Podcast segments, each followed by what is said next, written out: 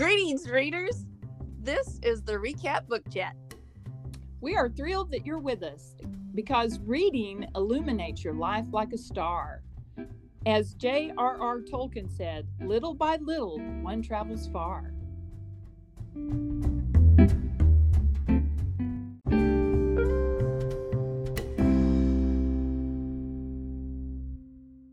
And welcome to the Recap Book Chat.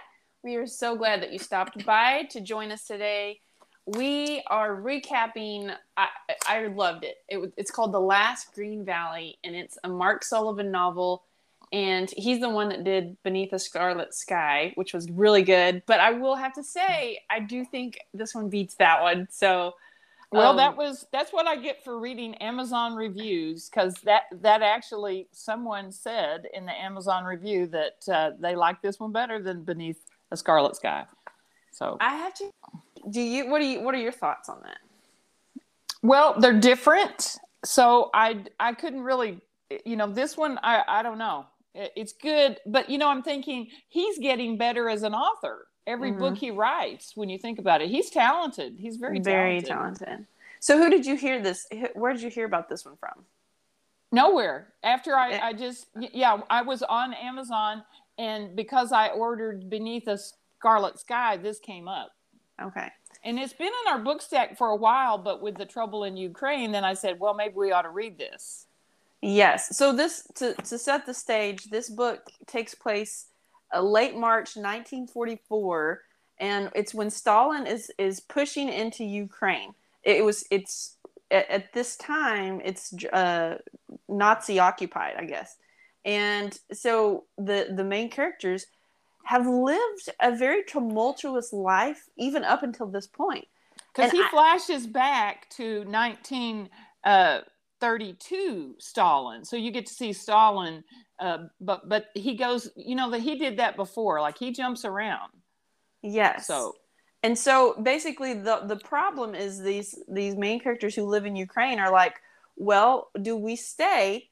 And Stalin's coming, which we've lived under, him, and it was they almost died. He starved almost all of Ukraine.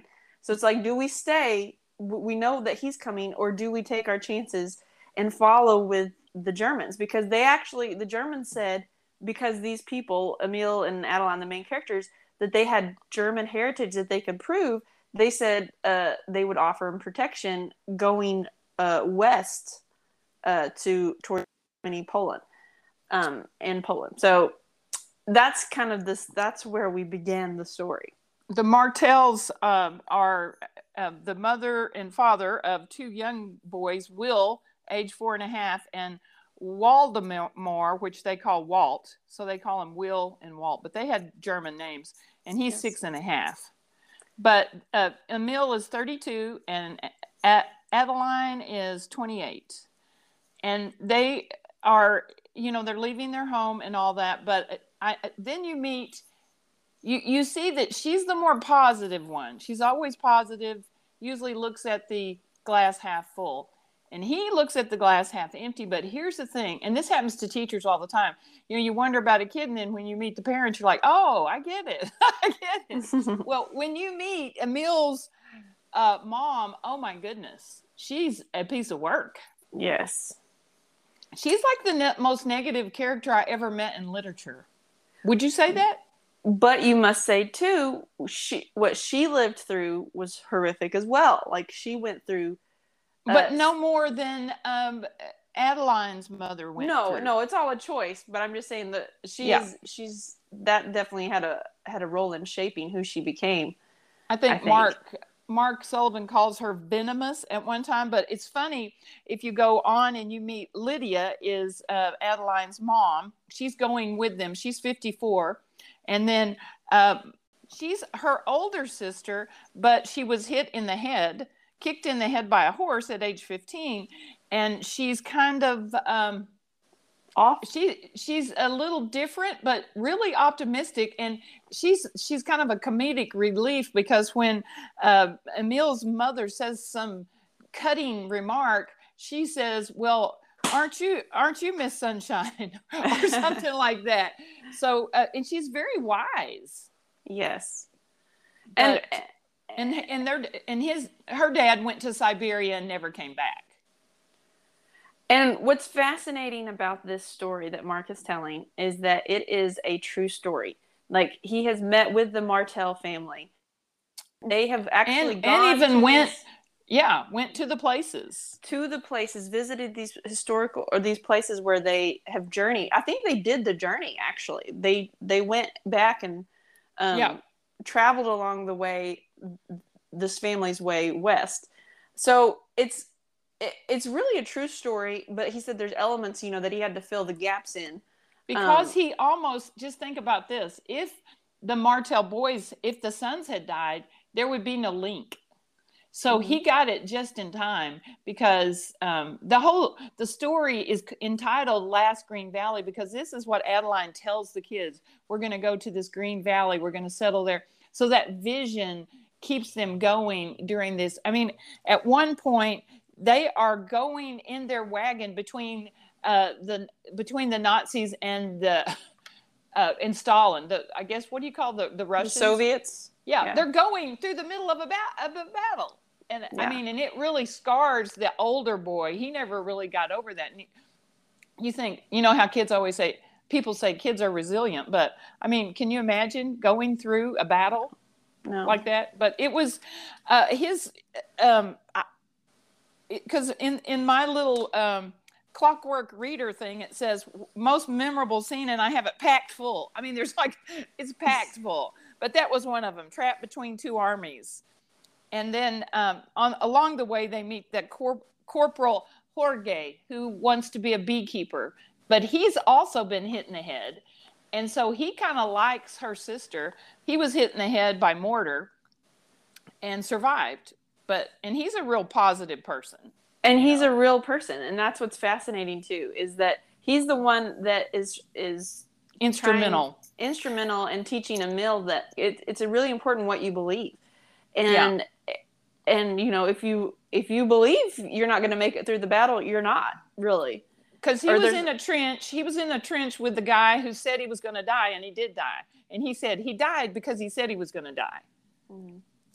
And I have so many quotes from him because he just kept everything that came out of his mouth. You know, like, oh, that's good. Oh, that's good. But basically, you you get what you seek. If you seek something, then he said that's what you're going to end up getting. So which really ties with Dr. Leaf going back to our I know. previous it's like that mindset and that's what was fascinating about the story it's fascinating that it's true. It's fascinating that people survived this. It's fascinating the um, the ground that they covered the amount the the trials that they faced and kept going. And it goes back to the purpose you know she's talking about having a purpose. And um and that was just in that mindset. And i think or where a lot of people that were dying around um, this family were they they had lost their purpose. They had lost they didn't really have a, a goal. They didn't have anything to to push them forward. It was just like well you know my life is there's nothing to dream about. They had stopped dreaming. And i think that's so important to dream. And like how'd you say his name again? Hort, uh, Jorge. Jorge. At one time, uh, Emil meets him when they're in a prison camp, and he said, "Really, Jorge is right because he said all you need for a good life is a cheerful, grateful mood, clearly envisioned, heartfelt dreams, and willingness to chase it with unwavering belief in its eventual realization." Mm. And that's what he tells Emil. He said, "Well, Emil says, well, a lot of dreams don't come true." He said, "They quit." They quit Yes. too soon. You you can't. I mean, here's he's had all these years. He wants to be a beekeeper. He never wavers on that. But at one point, he says, always make sure that your goal. Oh, he says, love life like it's a miracle every day, every moment, and dream. And and you need a dream that helps others, and the divine will hear you.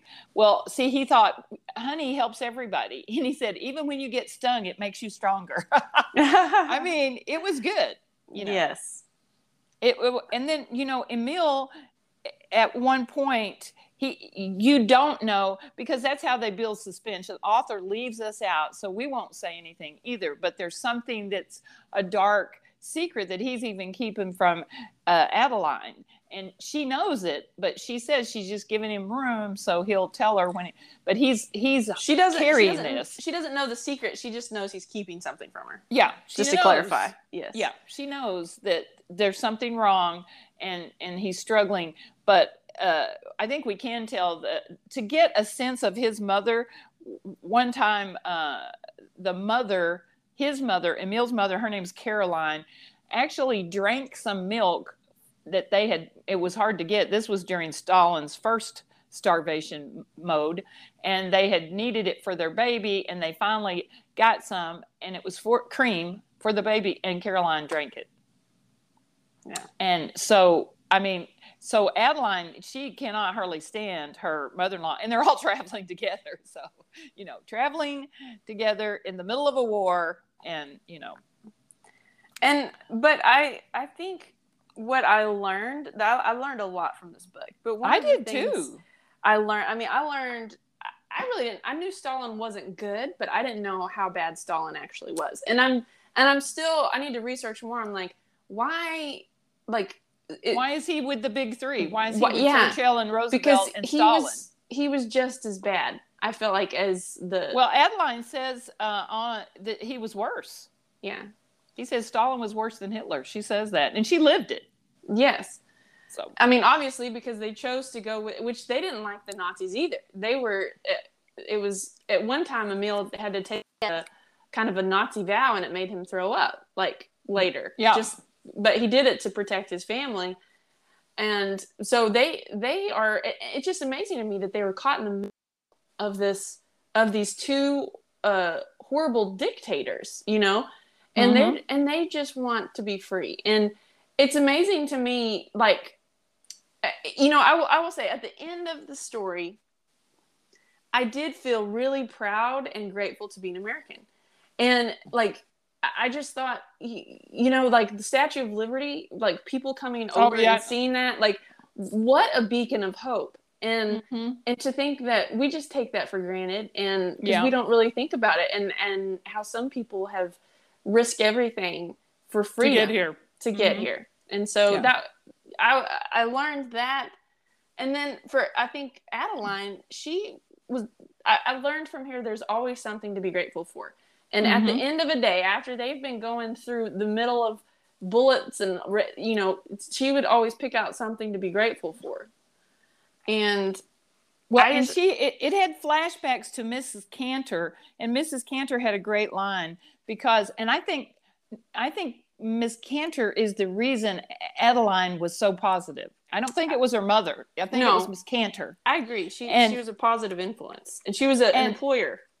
Yes, and she was she helped her just her, change her mindset. But Miss Cantor said there is a safe place in the eye of every storm. Mhm. And then also at her, her, the end of the book, you get this quote from Adeline, and it's kind of like a, a mixture of her and Miss Cantor going together because Miss Cantor's the one that t- wanted her to leave her.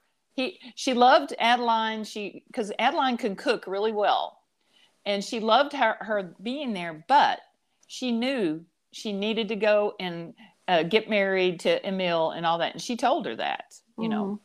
But this is the the quote that just I of course I underline a ton, but this one is this not wonderful? Don't chew on the bad things that happen to you, dear. Try to see beauty in every cruelty. It sets you free. Forgive hurt if you want to heal a broken heart. Try to be grateful for every setback or tragedy because by living through them, you become stronger. I I see the hand of God in that. And that was on 430. That's near the end of the book. Uh, That's on the last page. I think Miss Cantor said one of my quotes that I really like too.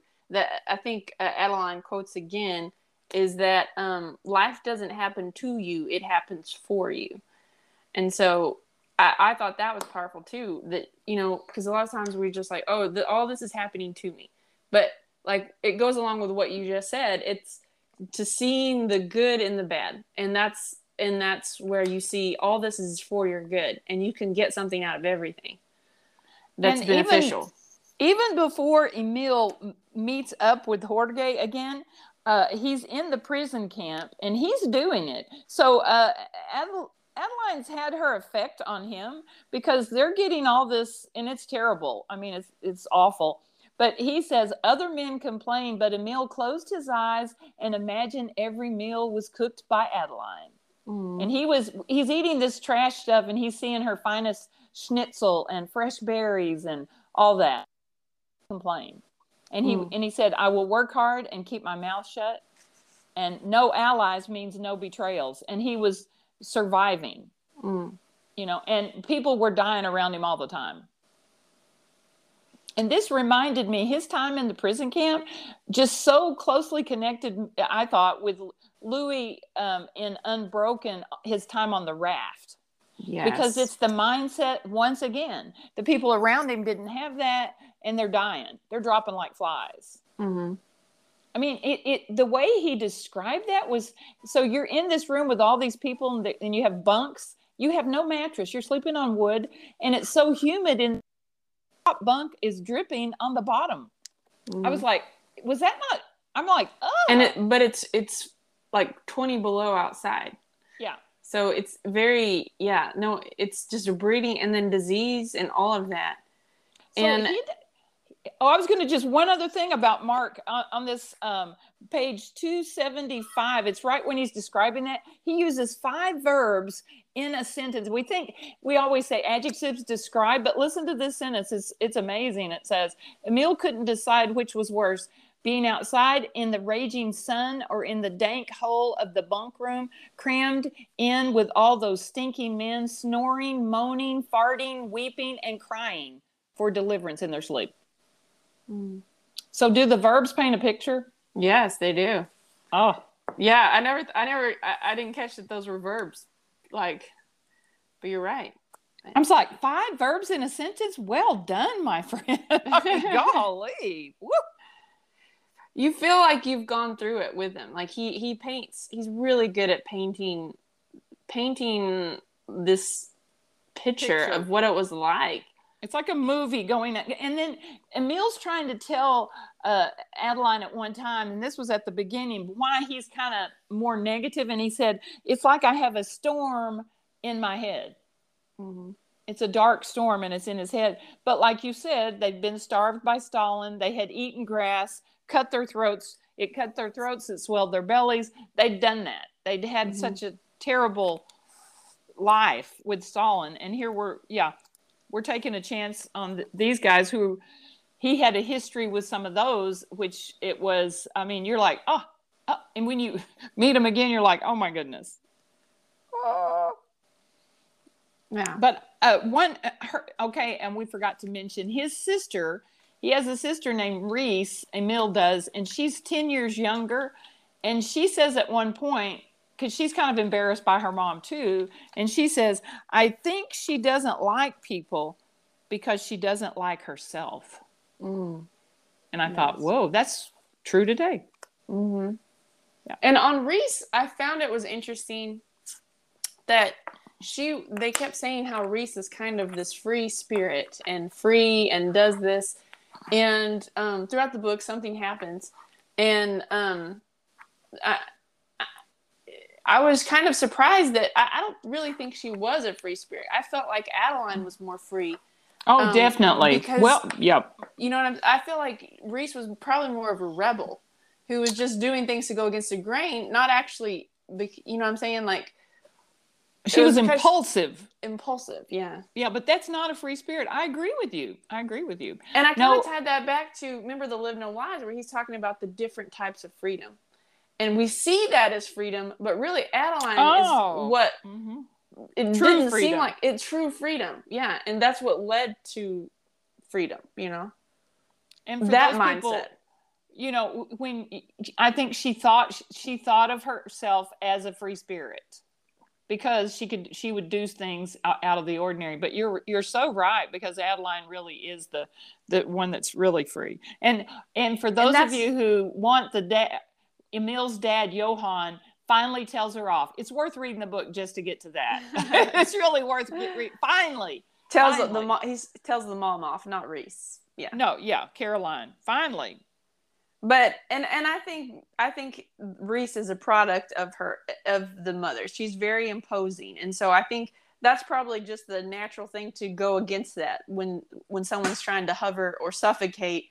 I think Reese is just a product of that, doing the you know breaking free of that type thing. But I'm just saying like the our American idea of freedom is you get to do whatever you want is kind of what Reese did, and uh, uh, that's not like really biblical freedom, you know, which is where you mm-hmm. you you have boundaries and stuff like that, and um, and that's more what Adele followed, and I feel like that her life Adeline, yeah, she she did go by Adela too. She had just like a Russian novel. It had people had different names. Oh, Adeline, in, sorry.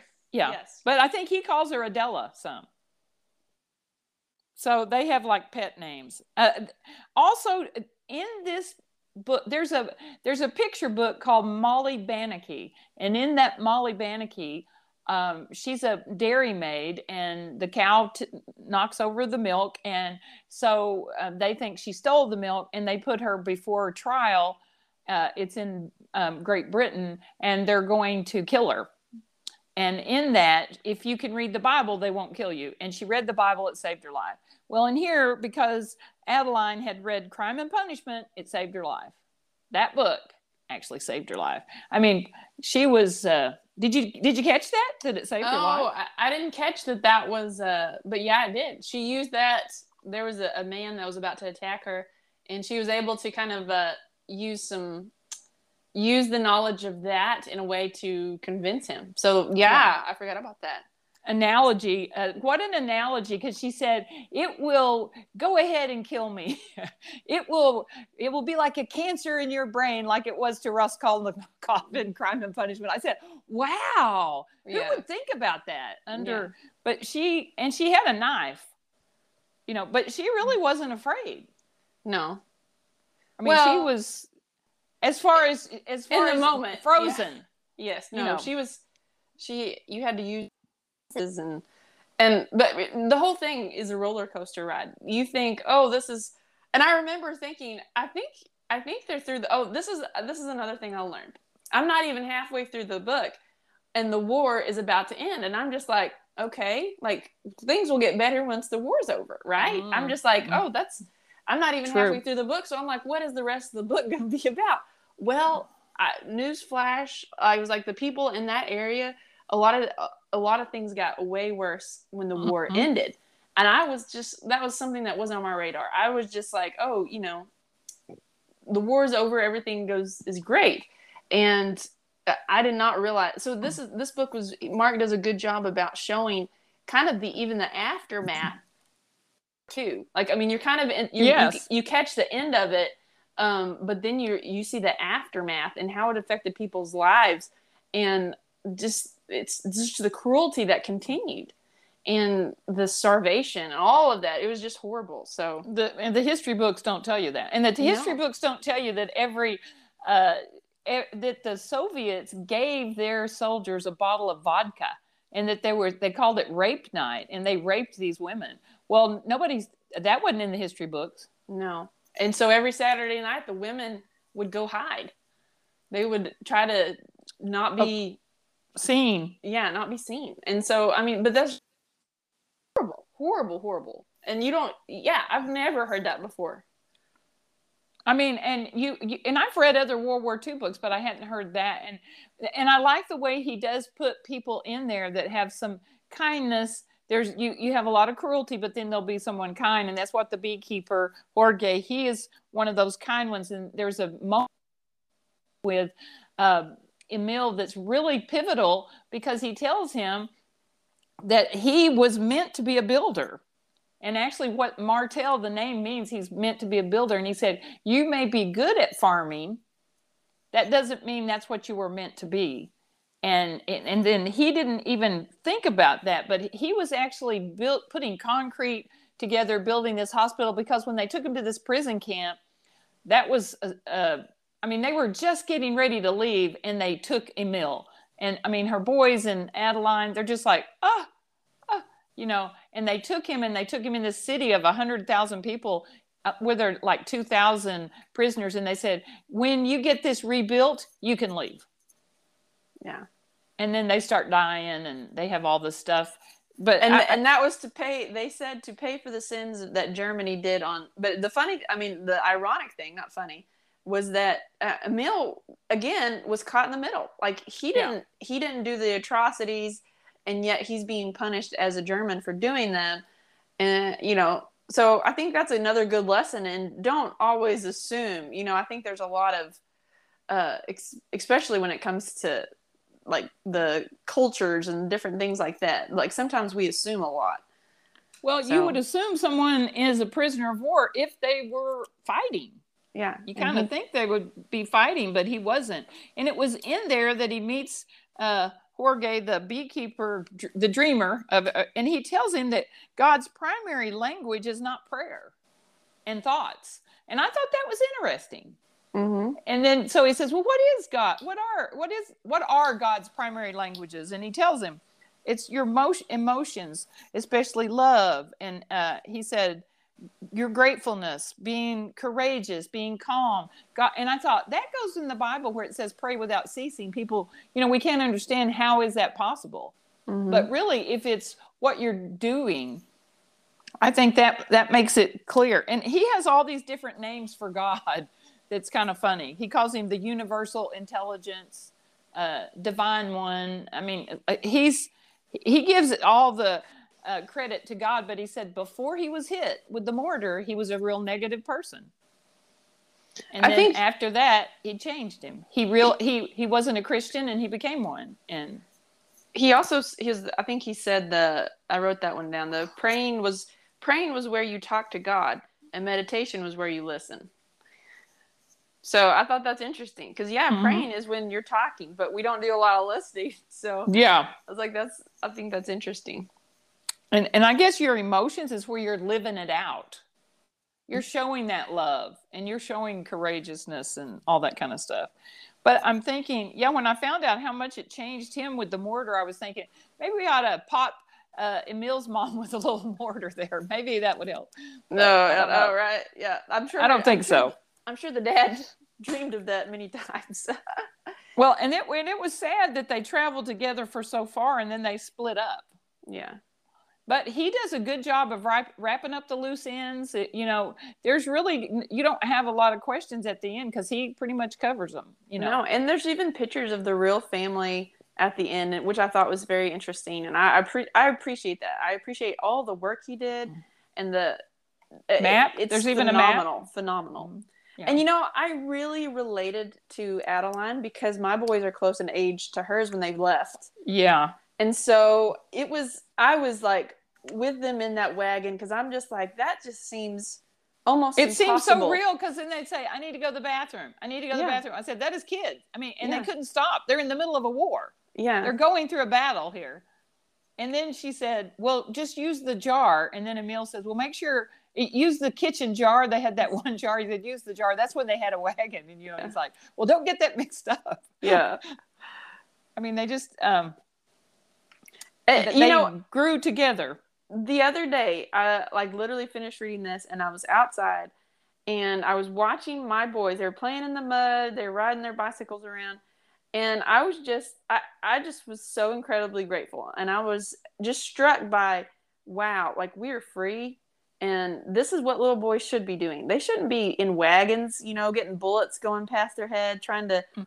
escape all this. And I was just incredibly grateful. So I'm grateful to Mark Sullivan for helping me realize like how good I really have it, you know, Mm-hmm. because that's something we take for granted so often. And so I think it's Well, that's what reading to, does does to you. Really, Mhm. it broadens your scope. Like in in one line, Caroline, she said, uh, "It is not hard to find something bad in life." But on the other hand, the beekeeper would say it's not hard to find something good. So you, I mean, he did a great job of balancing the the bad and the good. And there's always something to be grateful for. Yes, and there there were you know um, I guess if you had to if I had to pick, I would probably go with this one over the beneath beneath the scarlet sky because of the family element in it. Mhm. I think that that you know it shows a young family struggling, but they never give up and they're going to be together. Yes. And that's their goal to, you know, but but she helps people along the way, you know, and she's she's always um and he uh, one time they were when they were all in the wagon remember that lady that the wagon turned over? She made him stop and Yes. bury the man. Mm-hmm. yeah. And and help the lady get her wagon back up and yeah. So i mean she was always uh, ready to serve. Mm-hmm. yeah. She's And- amazing. it's just it- what amazes me too is the fact that the communists that, that stalin has tried everything to kind of dehumanize these people you know it's like starving them beating them down to like where you don't have any dreams where you're just like you would be so disoriented like and the fact that they they still have compassion you know they still have their their religion they still have all these things that stalin tried to beat out of them and so you know i think that's important too that it, it's still a choice even if your circumstances are horrible you know like they they chose to have faith. They chose to leave. They chose to seek freedom and they chose to help people too. So and I think- somewhere along there remember when the boys would say well there's a valley. Is that our valley? And she said that's our valley today. Another good quote from miss cantor is uh, finding little joys in the worst moments. And I think she just embodied. Uh, Miss Cantor had her uh, little sayings that she said, and you know, little sayings kind of stick with you, and Mm. and she when things would go bad, and when they had that little scene where they're going through the battle, and uh, Will had to had to go to the bathroom, and he was like, "I need to go, I need to go." Well, finally they. He, he just said, I'm going to just go right now. I'm, I'm going to go in my pants. And they said, no, no. And Emil's going through and they're going at top speed. I mean, and then finally they think of the jar. And then when he's going, he goes, ah, ah like that. And it said they all started laughing. And it said, laughter was like a hot shower for the soul after a long, cold day. oh yeah. Isn't that a good simile? That is. And you know, I think that's why the the gift of children, I mean, I think that's that makes your journey a lot more difficult, but it also gives you things like that along your journey that you wouldn't have had. They they probably wouldn't have laughed at all on their journey had it not been for the kids. Oh And- yeah, and then at one point um, they want to take this little wagon that Emil had built for them for Christmas, and he doesn't want to take it, but he puts it on the back, and um, And, it's that kind of a up- hassle Yeah, because he has to take it being a- down every time. Yeah. yeah, it's a burden. But at the end, when the uh, they take their they take their wagon away from them in in payment, and their horses, which he loved the horses. So when they take that away, they have that little wagon, and the boy tells them, "We can, we can, we can, we can have the think of it." But he Mhm. does, the little boy, because he loves the wagon. But at one point, the boys, I, I think it was Emil, said, "We have no home." And Adeline says, Yes, we do. Our family is home. Wherever we're together is home. That's good. And she just keeps saying that over and over again. And you know, you're talking about Miss Cantor earlier, and and Adeline would never have had her her even her dream of the last Green Valley because she'd never seen anything like that had it not been for Miss Cantor. Remember, she saw that in a book. She saw oh, yeah, a I think picture that is of, right. Yeah, that's right. of Mhm. that, and so that was where she. Uh, and again, that goes back to the the value of reading and and you know being exposed to other things instead of just what's right around you, seeing the kind of looking at the world as a whole. And uh, I I'm curious what the book was, but I just she just remembers seeing a picture of the Green Valley, and that was really what fueled their whole journey. So And she just had that in the back of her mind that that's where they were going to go. But she also lived in the present. yes, So she would say, "Well, that's our this is our valley now," and I, I, Mhm. you know, it's and I think there was a little problem with Emil feeling like he didn't have a good self image because at one point he says, "I may only have a fifth grade education," and that really wasn't the issue, but he brought it up. Yeah. That's true. Because he had to go work in the fields with his father. So he didn't get to continue his education. So That was, but he liked it, I think. yeah, I think he liked working with his hands. Uh, maybe not being a farmer, he liked being a builder better. But that was there was you know, and she was I think almost the perfect wife. I would think Adeline was. But there was a point there when he didn't think she should help Miss Cantor's friend, and she never. It was not a discussion. It was not no. a discussion point. She was helping her. Yeah, she was helping her, and that was when. But I said, how many times do we do that when you're arguing with someone, and then he throws in, "I may only have a fifth grade education." You're going like, where did that come from? Yeah. I mean, does that have anything to do with it? As my dad used to say, what does that have to do with the price of tea in China? I was yeah. like, well, I, I don't even, you know. But I said, well, that must have been a soft spot, a sore spot. That's true. And wh- another thing I wanted to point out too about like the Adeline, which I loved about her, is like she's she has so much courage, but I think it's a different type of courage than what we think of. I think we think of courage as this big heroic event. Um, but there's a quote from uh, Melissa Helser that I think goes along with it. It says, "Courage looks like one step two step. It looks like consistency and choice.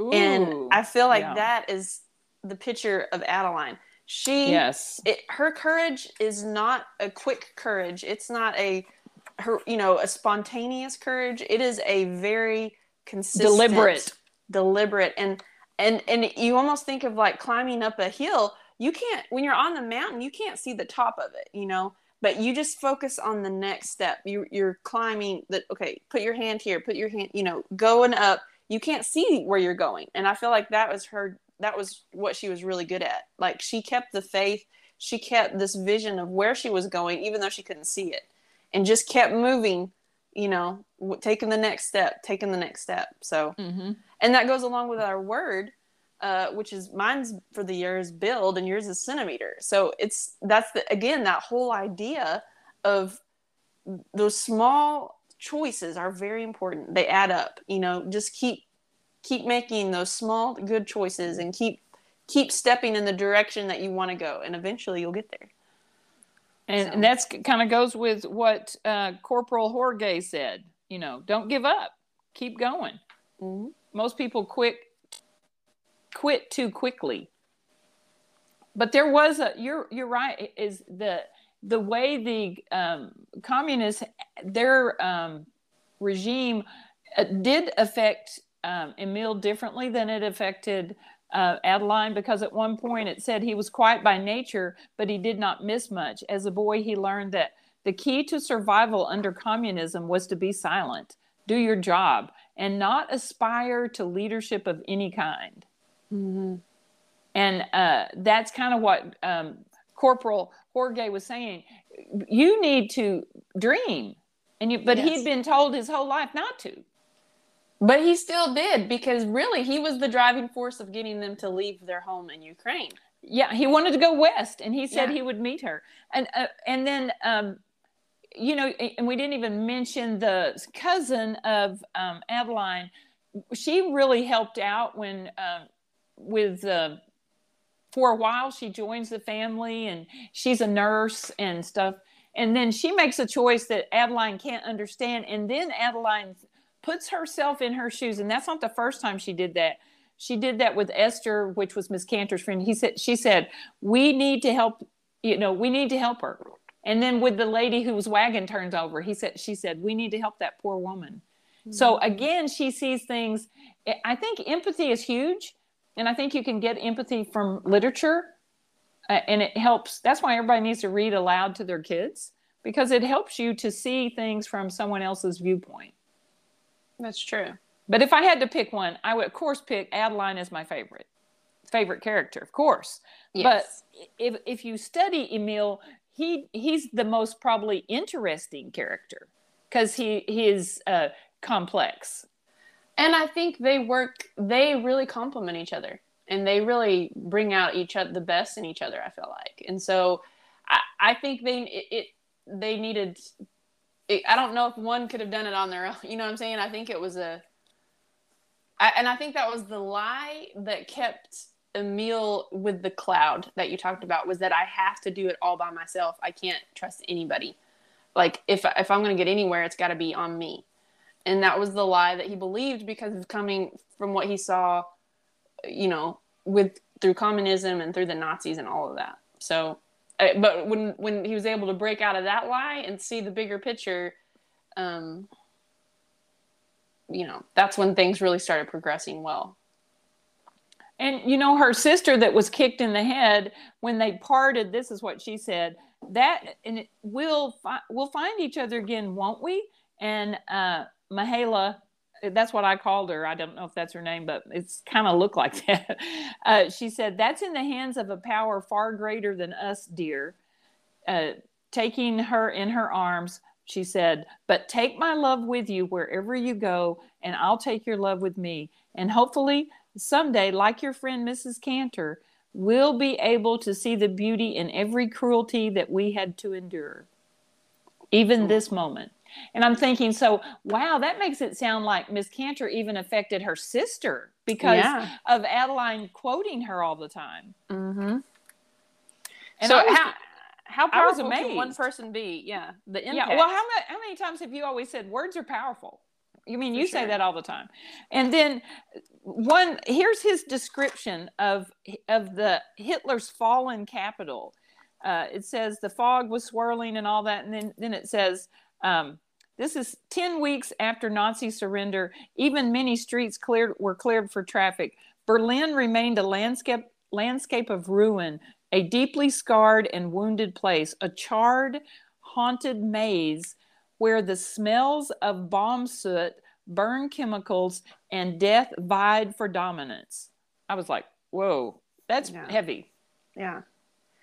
I mean, it, it's just amazing that that anything can be even rebuilt after the trauma. You know. Yeah. Well, I mean, he he did diligence on his homework, and he said it took him two years. But I think two years to write the book. I think he worked diligently. Yes. Oh, yes. And and and just and he walked. He went through the same places and walked these places, and so I I just feel like he had a really good connection with the story too. You know, I, Mhm. and you you feel that through the story. So. Oh, I think he he he he has such a story. I think authors, if authors have a story to tell, I mean, it it'll come through because as our and pretty soon, coming soon to a podcast near you, Angela Duckworth's Grit, because we have to do it because this book is just dripping with grit. So Oh. we have to do it. Yes, I think that would be yes, fabulous. And that's what grit is passion plus perseverance. And that's Adeline and Emil to a T. Yes, absolutely. And I, I looked it up because I was just curious because he's Mark Sullivan's kind of been on this World War II kick with these two stories, and so, but he he is working on another novel right now, and but it's about uh, a Uganda child soldier, but he Mm. still he said it's still a story about hope um, in the face of uh, devastating circumstances and things like that. So I'm sure that will be we'll we'll add that to our list whenever he finishes, but I'm sure it'll be great too. Definitely, because I mean, it, it would be hard to beat The Last Green Valley. So go check out, Yes. go check it out by Mark Sullivan. You will not regret it. Yes, it's a fabulous read. And that's a wrap on The Last Green Valley. Thank you for listening with us, and we'll see you on the next one.